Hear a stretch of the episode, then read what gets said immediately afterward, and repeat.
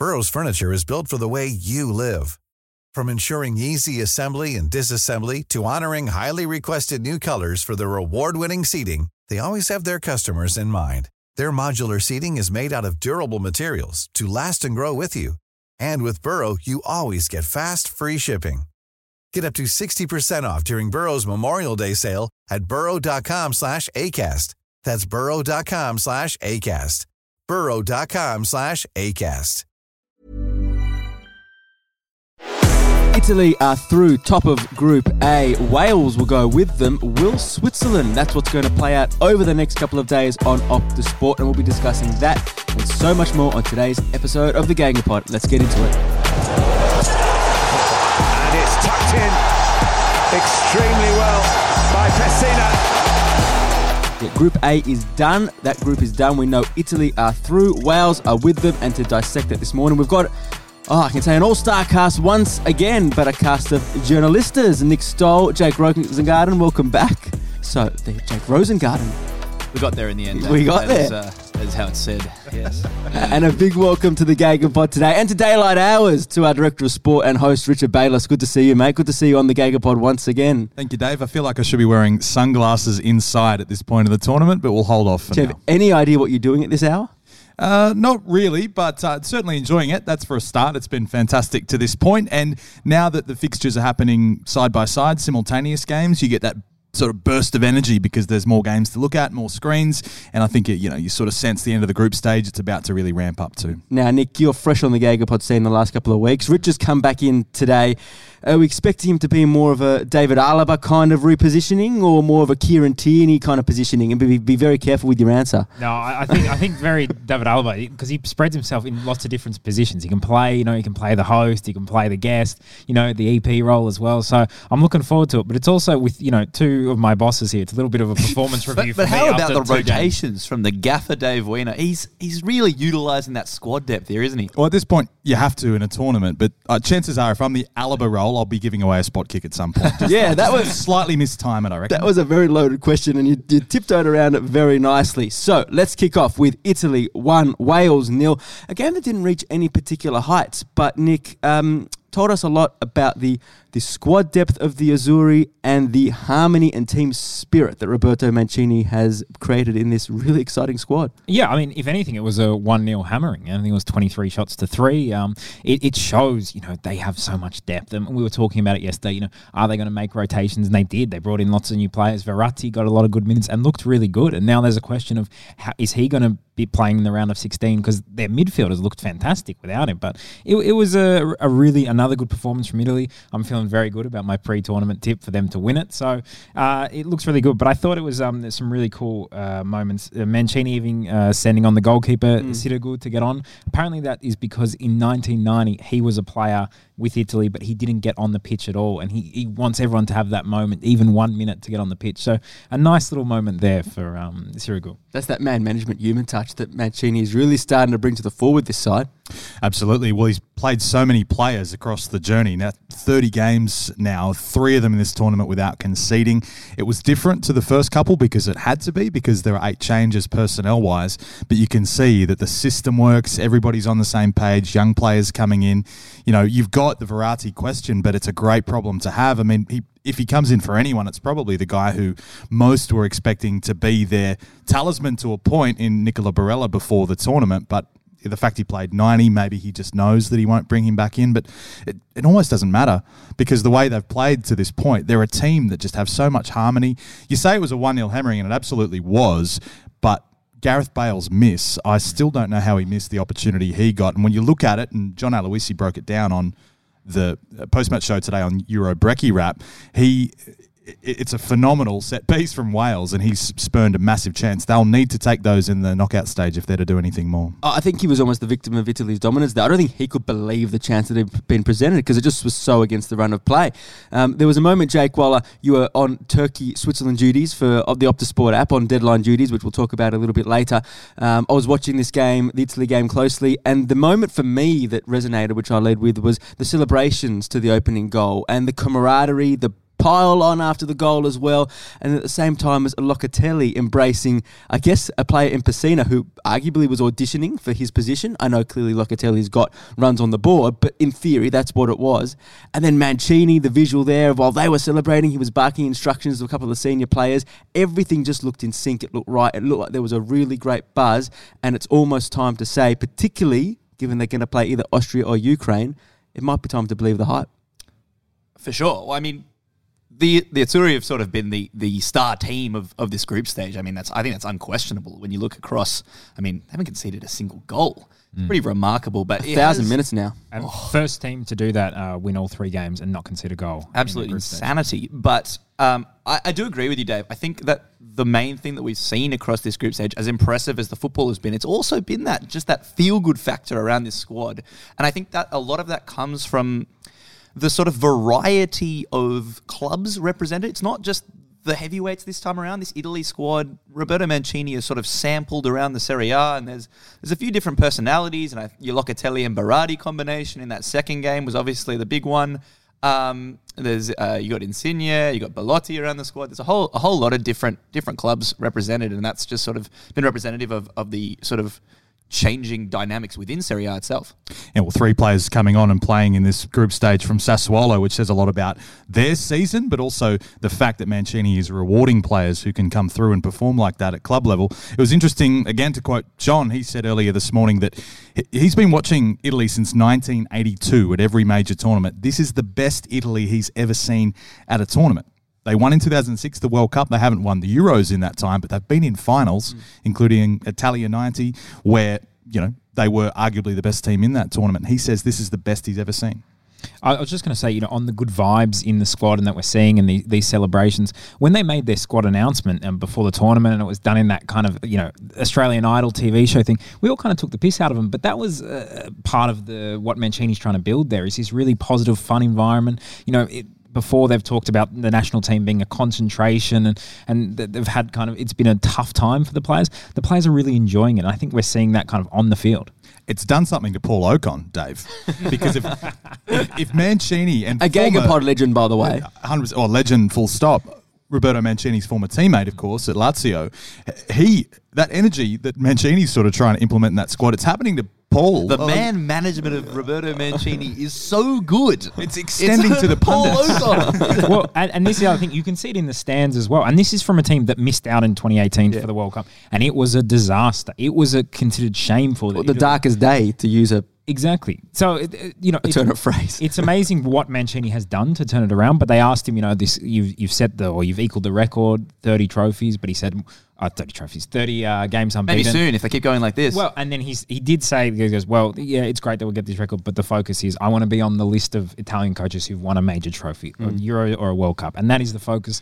So you know, we could see, I don't think so, but we could see, we've, we've seen it before. Teams play great in the group stage, get to the knockout stage, and they're out. Look, they haven't been hugely tested yet. Three poor teams. But the thing is, and I think now it's come up in a couple of episodes of the Gagging Pod, is the identity. What you do know about this Italy side is when they go into the next game, you know what? Their best 11 is going to be sport by depth, not by uncertainty. But when they step in, they're going to know what they're playing for, how they're playing, the tone that they're playing with, even the systems. And we saw today they've got a set piece, lick of paint to that as well. And to pick up on your point, Jake, as well about the tone of the team, um, it, we don't watch Serie A day in day out here. Obviously, Premier League is the bread and butter here at Optus Sport. But every time I watch Serie A, I was I was wildly entertained. And when you add the numbers up and the statistics up, it was an incredibly entertaining and kind of revitalised competition this year, and that has filtered down um, into the national team clearly. Oh, for sure. Um, the thing that I that you pick up on there, Dave, I think the two things obviously from here, we're just heading out of the group stage now. It's tournament football. I think obviously you look at identity is is is one of the big things, and I think there is no clearer team more recognizable stylistically than Italy that we've seen so far. Um, and then the other thing is character, and we haven't we haven't really seen them tested, as you say. Um, I think obviously the other contenders, uh, especially that Group F uh, and those big teams in, in the likes of, of France and Portugal and Germany, have been tested by each other.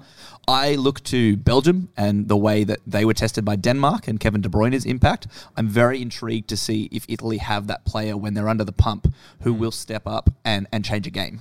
The only caveat to that is in both the first two games, they did have to. I mean, obviously, you have to break a deadlock in every game. That goes without saying. But they did have to find something just to switch a gear a little bit and get out of the the rhythm, and they did do that on both occasions. but they went on with it. And that's the key thing. They finish games really well, and then they get to a game where they don't need to win it. They put almost everybody else in the squad in because they made five mm. changes, did Mancini, during that game.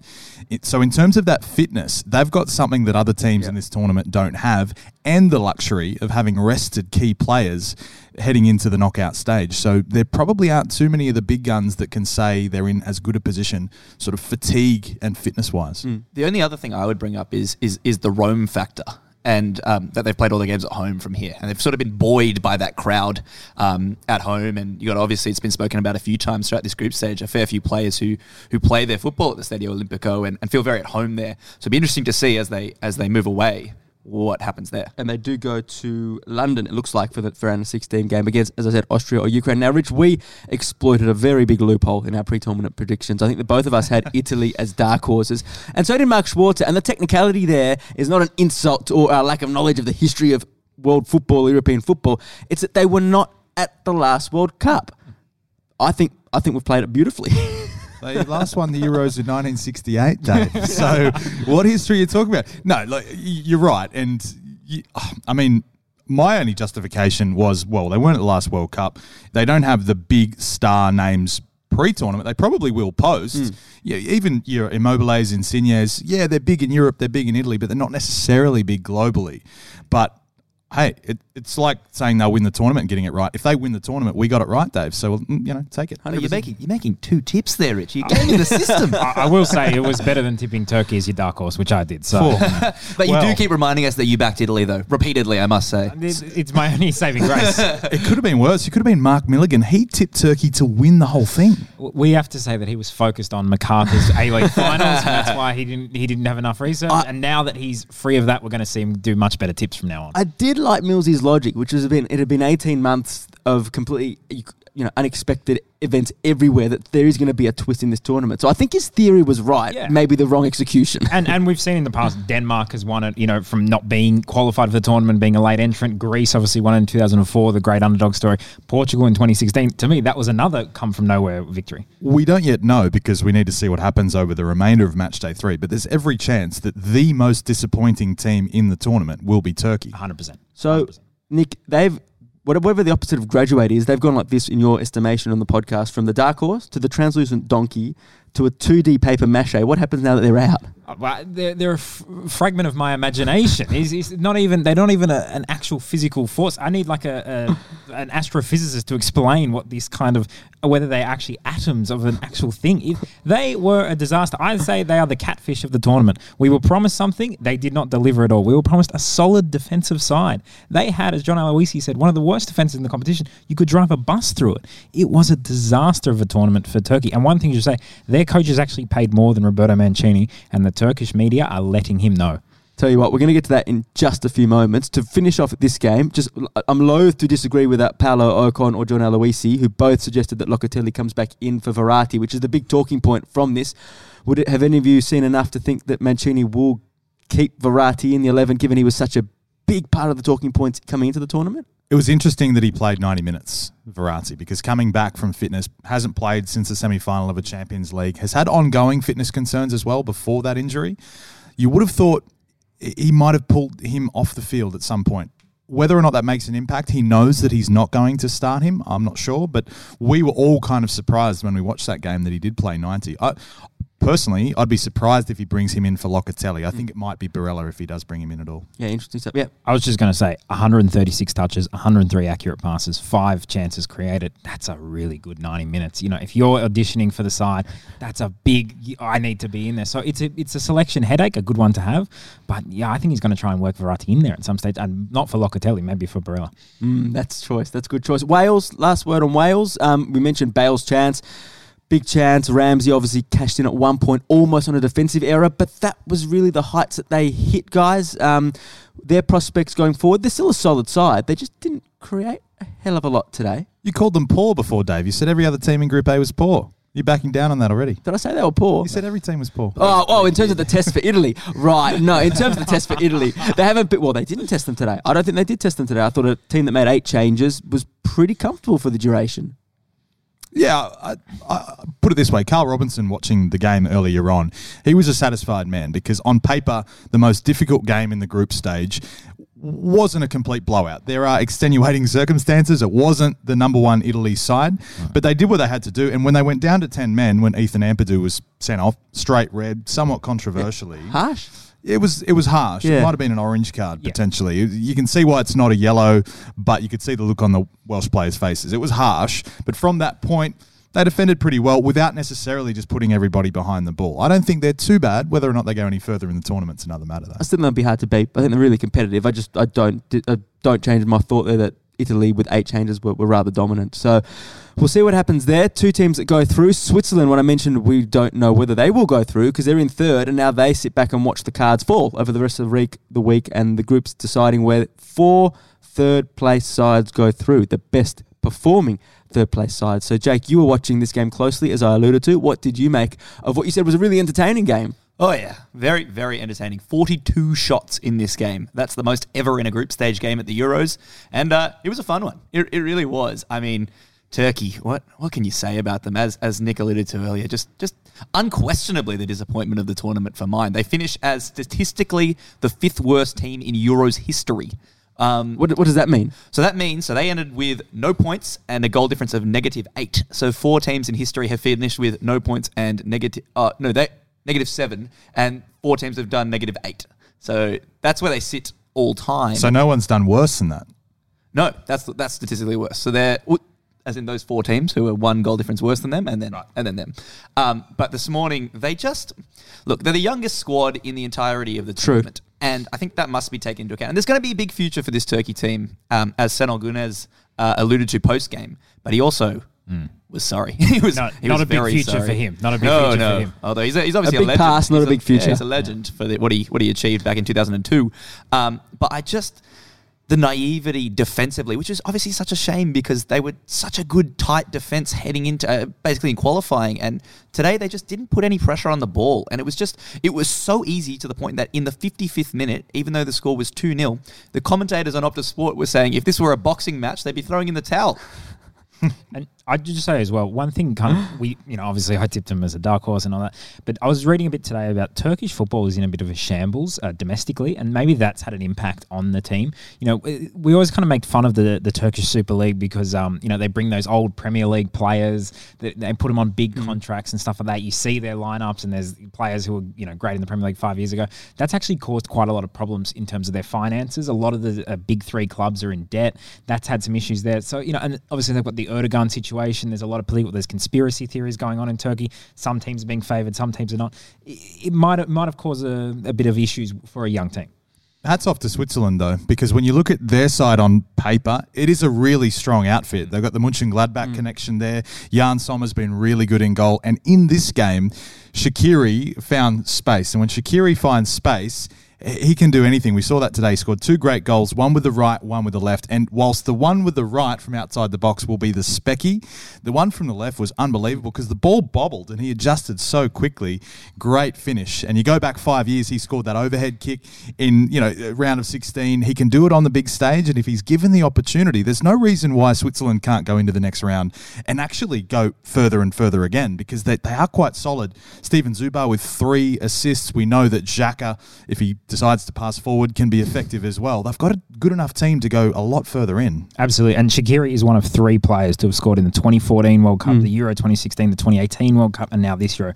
Ronaldo, Perisic, Lukaku. So it's pretty good, um, you know, company to be in. Uh, he, he's one of those players who, like, he rehabs his own reputation every tournament. tour- It's a tournament player. It wouldn't be a Euros without a Shaqiri masterclass at some point for Switzerland. You mentioned those players. One player you didn't mention who, up until pro- well, in match day one, was arguably the performance, individual performance at that stage. Breel Embolo. I mentioned it was a journalistic smorgasbord on this episode of the Gagging Pod. We've got some insight from James McNicholas from The Athletic in the UK, who picked out Breel Embolo's performance in this game. And interestingly, Rich compared him to the way Marcelo Bielsa uses a Leeds player. Embolo put in a really interesting performance. Uh, he played ostensibly as a kind of a forward, as you would expect, but really he was dropping deep into midfield, um, playing kind of a box to box role, playing short passes in there next to Freuler and Xhaka, um, and really sort of causing a distraction for the Turkish team. They didn't quite know what spaces he was going to pick up, and consequently, they found him difficult to handle. We saw against Wales how athletic, how dangerous he can be. But this was a really interesting tactical deployment, not unlike what Marcelo Bielsa's Leeds sides have done with Rodrigo, you know, someone who's ostensibly a number nine, dropping deep into midfield, taking up dangerous positions there. And I actually think it added some verticality to the Swiss game. You know, it gave them uh, power and athleticism in the middle of the pitch that in someone like Granit Xhaka, they don't necessarily have. Burrow is a furniture company known for timeless design and thoughtful construction and free shipping, and that extends to their outdoor collection. Their outdoor furniture is built to withstand the elements, featuring rust-proof stainless steel hardware, weather-ready teak, and quick-dry foam cushions. For Memorial Day, get 15% off your Burrow purchase at burrow.com slash ACAST and up to 25% off outdoor. That's up to 25% off outdoor furniture at burrow.com slash ACAST. Yeah, Embolo, impressive player, a bit of a joker in the pack for Switzerland, who are a team that, as you say, have pedigree, have a lot of quality. You don't normally associate them with glitz and glamour, high a flair football, but Embolo has the ability to take the game by a scruff of the neck. What did you make of that reference to your team, Rich, Leeds United? Well, it's an interesting one because Rodrigo never really got going across the season, but when you saw the flashes, a player that you would think is an out and out nine, and for the national team has been that Rodrigo, but Bielsa looks at him and goes, no, that he's a 10, he can drop deeper, yet still be that really clinical goal scorer that you would expect. And Embolo, you can see that. You can see that he's going to be around for a long time and he can give you a bit of everything. And that front three, I mean, Seferovic has obviously at times been you know, somewhat criticised for the national team. He pops up with the opener in this one. But those front three, including Shaqiri, there's no reason when they rotate and they find those spaces, they can't be as damaging. I want to talk about that front three though, because Embolo was was impressive this morning. Obviously, it was a bit of the Shaqiri show at times. He, I think he had seven shots, created a bunch of chances as well. But going into this game, the likes of Seferovic and Shaqiri were being criticised enormously. People were wondering what they were doing in the 11 essentially after the two games. And they both silenced those doubts in this game massively. I got to say, they were given a lot of space and a lot of time by Turkey, like afforded very much the freedom to do what they will. Um, but they were good. And I got to say, Seferovic's strike was completely out of nothing. And to that point, Turkey had had literally more shots in the opening four minutes than they managed in their entire opener against Italy. So they were looking good to start out with. Flew out of the gates, and then Seferovic went bang, and then Xhaka took control, and, and Switzerland uh, flew from there. Well, the lottery of the third place team is not only do you not know if you're going to get through, you also don't know who you're going to play. So there's a couple of paths they can take, and that makes it quite interesting. Do you guys like it? I've, it's really interesting watching the, the UK press in particular talking about the 24 team format. Um, you look at the, the, the lottery that it creates now, but it also it's just it's just kind of weird. I'm still getting used to it myself. Everybody gets a prize at this tournament That- yeah. except Turkey. Everybody gets a prize except Turkey. The- I've been doing a bit of research on old tournaments, you know, digging up some stuff for the Euro Brekkie Wrap, and it's a reminder when you look at, oh, that's right, that really good team finished third. The cutthroat nature of previous tournaments when there were only 16 teams, before that 12, before that 8, it's something that you need in tournaments. You need those big dogs to go home early. And the fact that there will be sides that go into the last 16 that we all look at and go, well, they're not that good, is actually kind of disappointing. I mean, the confusing aspect of it is kind of funny that nobody knows who's playing who where. That's fine, but it's hard to explain to people that aren't football hmm. followers. And it almost it makes people just want to tune in almost from the round of 16 or quarterfinals onwards. I was just going to say, it's a lot of games to be played to just eliminate eight teams from 24. You know, you're going through a lot of games. It's the same with the Copa America. They're playing all these group games to eliminate two teams from the from the group stage. So yeah, I don't love it, and I think I think you, you get the added kind of d- dynamic, the drama when you have that kind of the third. You have to win your second game basically if you lose your first game when you're going to be when only two teams get through. But yeah, I, I think it, it's not great. I do like the fact that coming to match day three, you have the scenario situation where everyone's looking to see who has to do what, but it's a little bit of confected drama for the sake of it. But it can also create a situation where teams both play knowing a draw's fine. And if Ukraine Austria is not nil all tomorrow, I'll eat my hat. this is I do point out podcast, Rich is not currently wearing a hat. That's right. Well, that's because I ate my last one. I do make fairly awful predictions, but on paper you look at it. Remember France Denmark in the World Cup uh, 2018. I happened to be in the stadium for that, and I, Jim Proudfoot, the commentator in the UK, he was sitting just in front of me. He turned around to us probably 80 minutes in and said, "I've never done this before in my life. I'm leaving." He wasn't commentating at the time. Imagine though. he was just watching the game, but everybody, the collective groans because once you realise two teams, oh, they don't, oh, they don't need a result. Why are we watching this? I'm not saying definitely that'll be the case with Ukraine, Austria, but it could be if they speak to each other and go, a point's enough. Why would they play? In, in Italy, they call it a biscotti, Yeah. a little biscotti for everyone. which you could. Again, we want we want the next four days to be absolutely fabulous fair, but by the time you get to Group E and Group F, you might know the maths of what you need to get through as a third place team as well. So that's probably a little bit unfair as well. Although, uh, as Tony Harper, our, our one of our reporters doing the overnight for us, looked at, he said, imagine if they played all twelve Euro last day games at the same time. That would be I'd love that it. would be I madness. That would be madness. Last day Premier League season vibes. Yeah, I, I think it's good. At the same time, you know, we had the game today with Switzerland Turkey, which had the most shots in group stage history. So, let, you know, there's going to be some games which are just end to end basketball games, all transition, mm. and there will be some games that are a little more on the France Denmark. And the, and the last point of that for me is, is actually the old school Euros, which is actually where I really fell in love with like elite football. The difference it had to the World Cup, where you, you're bringing the whole world together, is the Euros was the World Cup's that party, the global showcase, but the Euros that- that's another level. That's where the big guns come together and the big guns get eliminated early. So it does lose that kind of feel to it as well. But nevertheless, we're going to talk about the stakes going forward because that's what we're dealing with right now. And going into uh, tomorrow's fixtures where the Group B goes on the line. This one's intriguing because just like Denmark's coach and a lot of Denmark's fans, a lot of us here are thinking we are bewildered that the Danes were on zero points. Obviously, they had to confront extraordinary circumstances in their first game when they went down 1 0. But against Belgium, they were elite in the first 45 minutes and didn't come away with a point because of Kevin De Bruyne's heroics. So 4.30am pre-game coverage on Tuesday morning, Australian Eastern Standard Time, into the simultaneous games at 5am. Finland against Belgium, Russia against Denmark. What happens?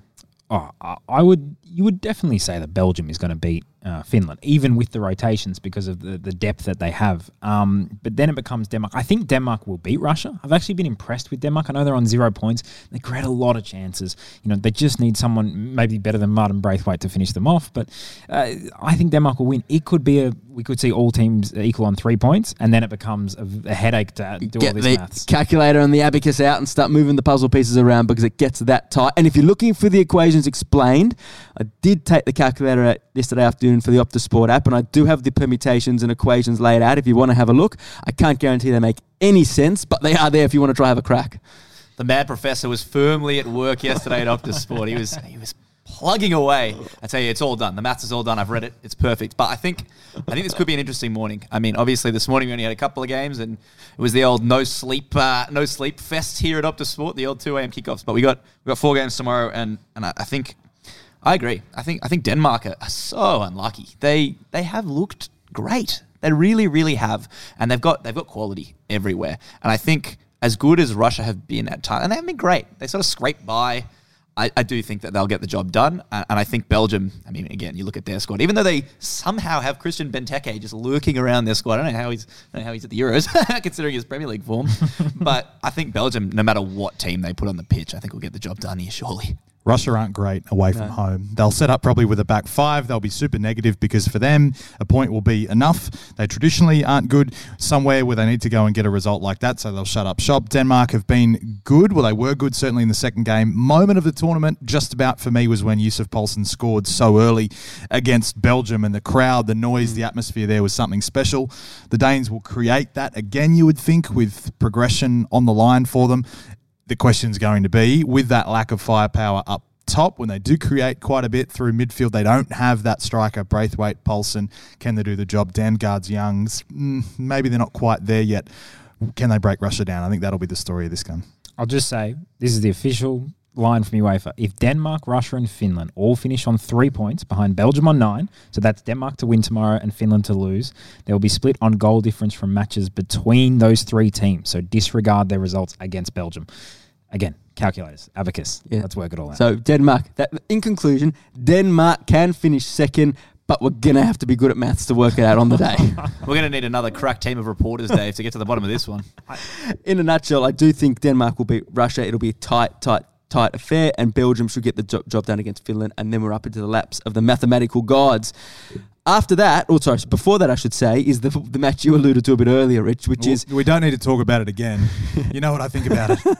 well, just to explain why that's the case, Netherlands are the only team that are officially top the group coming into the final match day. So they've got the job done, and North Macedonia will be looking there to try get something special, a point from their um, maiden Euros uh, campaign. Then it's Ukraine, Austria, where basically, but Austria to come second. This is the thing though: is Austria to guarantee themselves a passage need to win because you look at even we're talking about Denmark. If they finish with a win and finish third.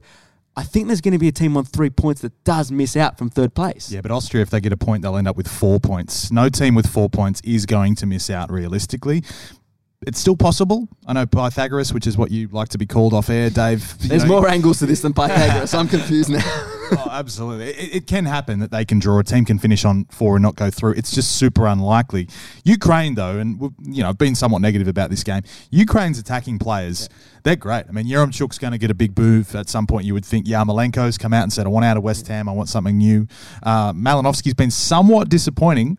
I'm still waiting for him to hit a long range bomb because that's his thing for Atalanta. But they do have enough players to go and, and be dangerous to an Austrian side who, as we know, mentioned before, a little bit too a little bit too reliant on uh, David Alaba, but you know both teams they're going to be happy with the point.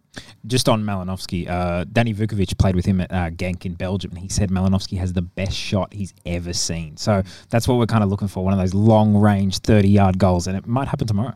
I think uh, Ukraine in fits and starts have shown some really good attack, and I think they will win against Austria tomorrow. And I think that will bring the sort of the, the third place lottery or bingo, whatever we're going to call it, back into life going through the next couple of days. I'd love to see if, if Austria somehow get knocked out tomorrow or in the coming days. I'd love to see what David Alaba says about, says about the coach. I understand he's been uh, stuck back there in the centre of defence. Clearly the most technically gifted player that Austria have, the best player they've probably ever had. And he's uh, kind of being wasted out there. He said, sort of hinted that he's not really happy playing that position. I think if, uh, if, if they get knocked out and uh, the coach falls on his sword, which he surely will, uh, provided they don't get through, Alaba could go off. It'd be like us playing Richard Bayliss on mute, which I'm just going to do now and roll it down for the next 10 minutes. I'd just say on David Alaba, one of the things I really liked finding out about in this tournament is that his mum is a Filipino beauty queen and his dad is a literal Nigerian prince who also doubles as a DJ. So what is a literal prince? Like, you know, not the one that sends you an email asking for money, like an actual, like, legitimately part of the Nigerian royal family. His dad is part of it. David Alaba comes from that royal thing. So maybe that's, you know, where he gets maybe that uh, confidence, let's say. Also shows a bit of everything. He can play in any position. He can do anything he wants. And I've got no follow up to that fact. That's I just wanted to point out that, that Nigerian Prince slash DJ is probably the greatest resume I have ever heard in my life. That's right. I want to see it on LinkedIn. Let's say.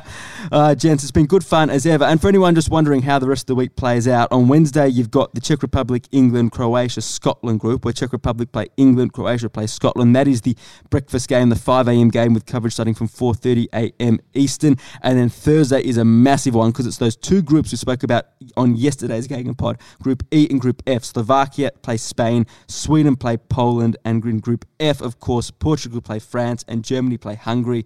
They are back to back on Thursday morning. We can't wait for that, but we'll preview that in due course on the Gagan Pod. Just before we wrap up, um, Rich, obviously we haven't had you on the podcast so far, but it's been what a week of just 24 hour a day rolling Euros coverage. How have you enjoyed it? And talk about just the, I guess, to give our listeners an insight just to how um, insane and intense this competition has been for us at Optus Sport with just how, how, how much we've thrown into it to bring the coverage to, to the viewers, listeners, and readers. Well, it's been intense, but it's probably been intense for, for months and maybe a couple of years as well after the false start in 2020. I forgot what year we were talking about.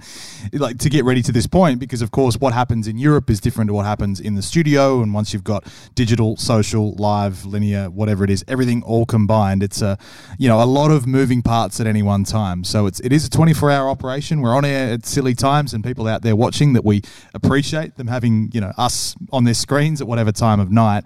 There is a daytime operation to it as well because of the European side. I mean, we've got three or four crews over there at any one point. Paul Okon, we mentioned before, is you know making pasta and pizza. But someone's got to send him to make pasta and pizza. I mean, it's exactly. really He needs to stay fed, and it's uh, nice of him to put it on camera. But we've got Max Merrill doing surfing and Oktoberfest and all this stuff. Guys in Glasgow, guys in London. Ollie Gill just not sleeping for weeks. There's a lot that goes into it. So whilst we're tired and the viewers are tired, I know the people that are around Europe are putting in big, big shifts. Adriano Del Monte's been everywhere. I'm starting to see he's not cracking. He's a, he's a- he's a marathon man, but he's starting to just mention, oh, yeah, pretty tired. Come on, mate, you can get through it. So, you know, I think it's been it has been a lot of fun. I think it's been a good tournament. It's always nice when the group stage is, is exciting because you know that the best is yet to Yeah. come, and the effort and the energy you're trying to look for is worth finding because when you have football of that quality, it'll always be good fun. I think everyone's having a good time. Hopefully, the viewers are enjoying the matches and the way we're doing it as well. And of course, you guys on the pod also doing a great job. Thank you. Trying our very best to just keep everyone. And what I love about it is we're covering the punters and the fans from every angle. If you don't have time, if unfortunately like us, you don't have the time to sit there and watch 12 hours of football because you've actually got a, a real job, you can listen about it, you can watch the mini matches, highlights, read about it, take your, your, your snippets of it, whatever it may be. So it's fantastic stuff. And the, the best part is it's simmering and mm.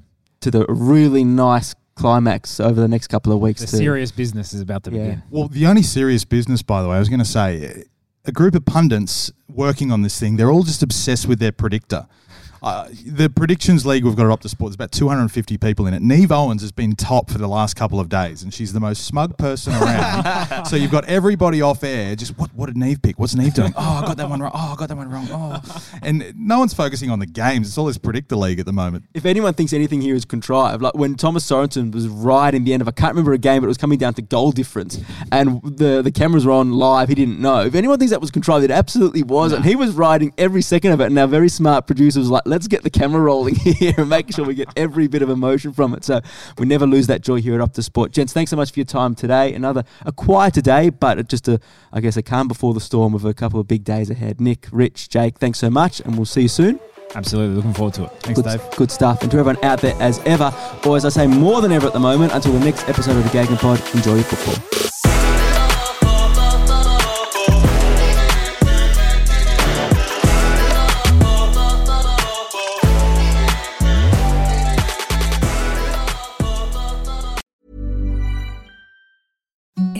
The softest sheets you've ever felt. Now imagine them getting even softer over time. That's what you'll feel with Boll and Branch's organic cotton sheets. In a recent customer survey, 96% replied that Bowl and Branch sheets get softer with every wash. Start getting your best night's sleep in these sheets that get softer and softer for years to come. Try their sheets with a 30-night guarantee. Plus, get 15% off your first order at bollandbranch.com. Code BUTTERY. Exclusions apply. See site for details.